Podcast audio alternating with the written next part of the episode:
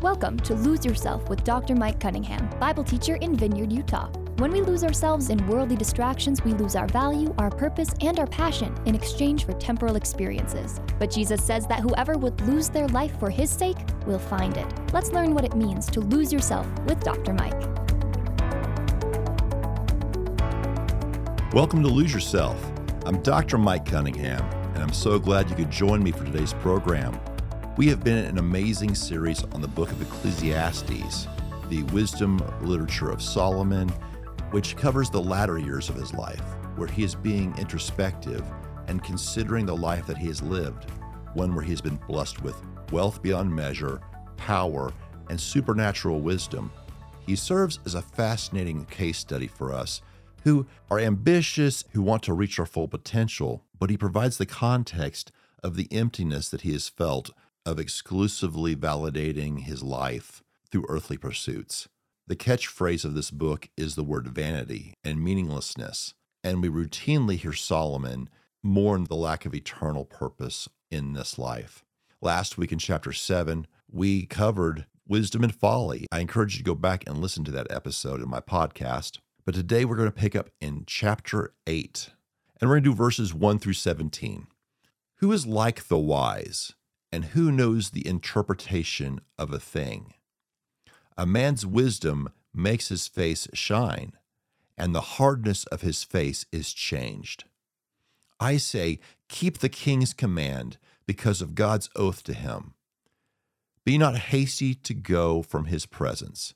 Do not take your stand in an evil cause, for he does whatever he pleases.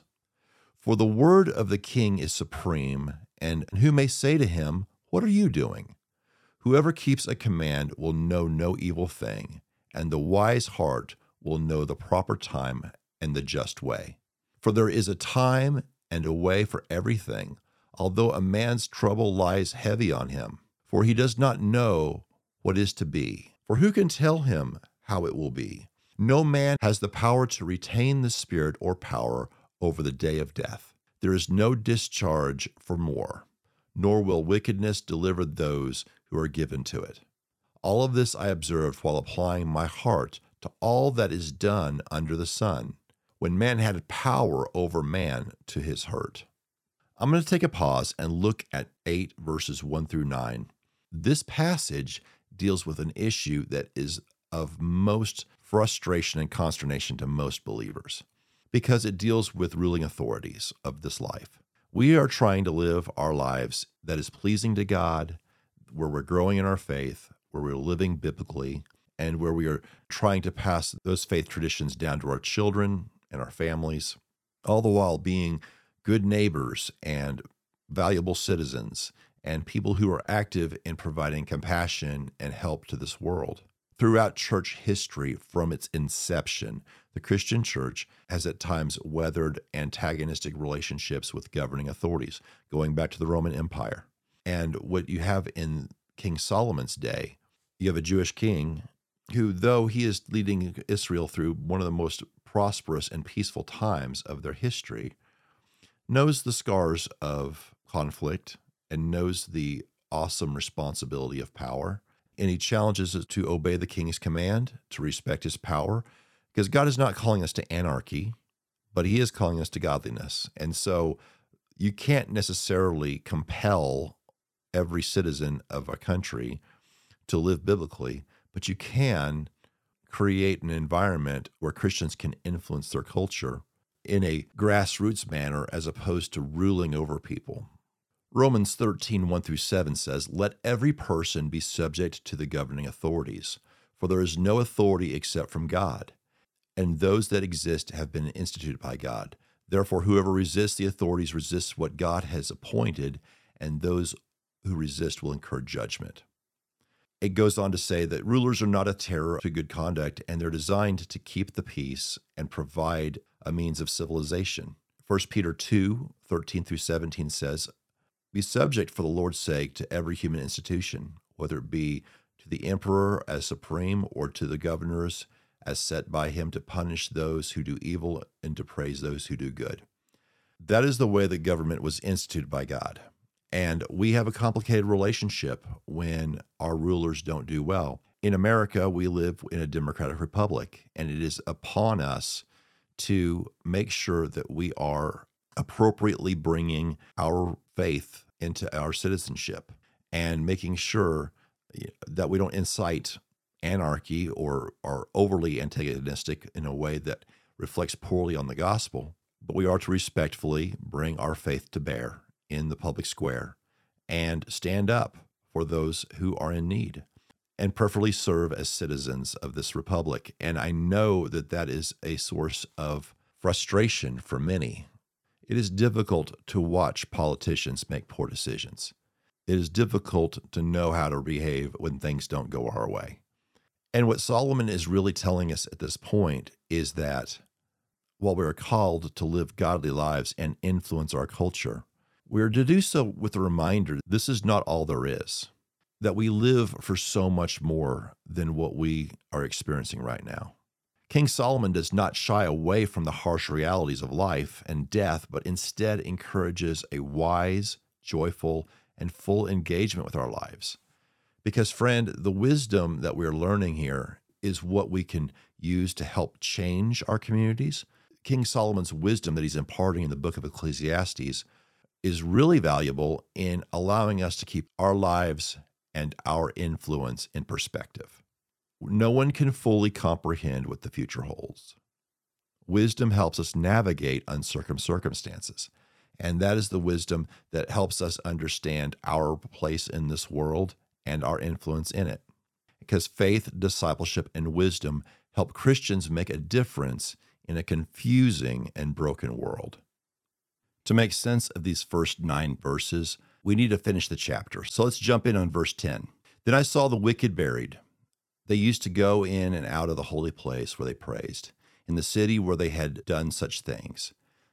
This is also vanity, because the sentence against an evil deed is not executed speedily. The heart of the children of man is fully set to do evil. Though a sinner does evil a hundred times and prolongs his life, yet I know it will be well with those who fear God, because they fear before him.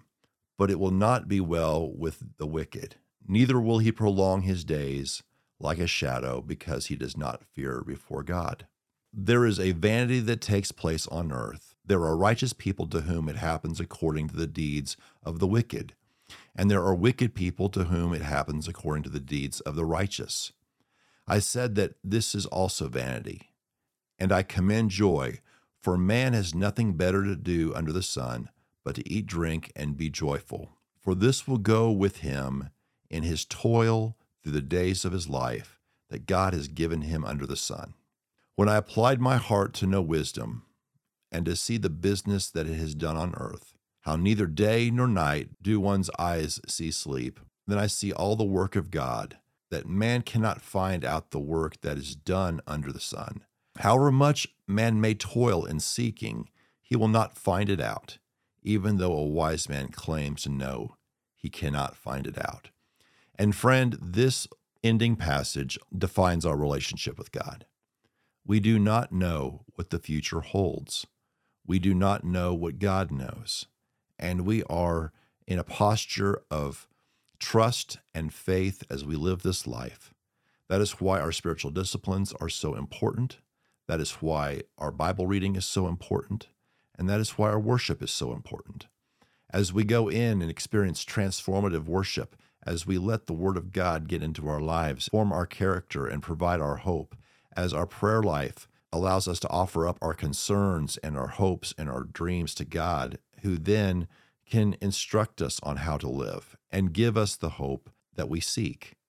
In these uncertain times, I know it is easy to cling on to man made structures, high profile personalities, and other ways that we can seek comfort and stability in an unstable world. But, friend, just remember our confidence, our strength, our stability comes from the gospel and not from anything else. It takes the posture of living eternally to allow us to make a difference temporally. And God will call us and use us, and will be, and we will experience great feelings of fulfillment and satisfaction when that happens. When we find ourselves not in control, when we find ourselves at the mercy of culture, remember that God will give us resilience beyond our imagination and capacity.